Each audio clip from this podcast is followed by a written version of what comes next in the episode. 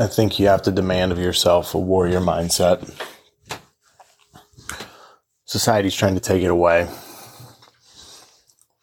Trying to take the aggression out of men, trying to take the, you know, fear of that out because in every society in all of time, the warriors were always the most respected and the most feared because they were the killers. They were the strongest. They were the ones who got shit done to provide for everybody. They protected when other tribes would attack. They did the hunting and gathering. The warriors were the fucking guys who got shit done.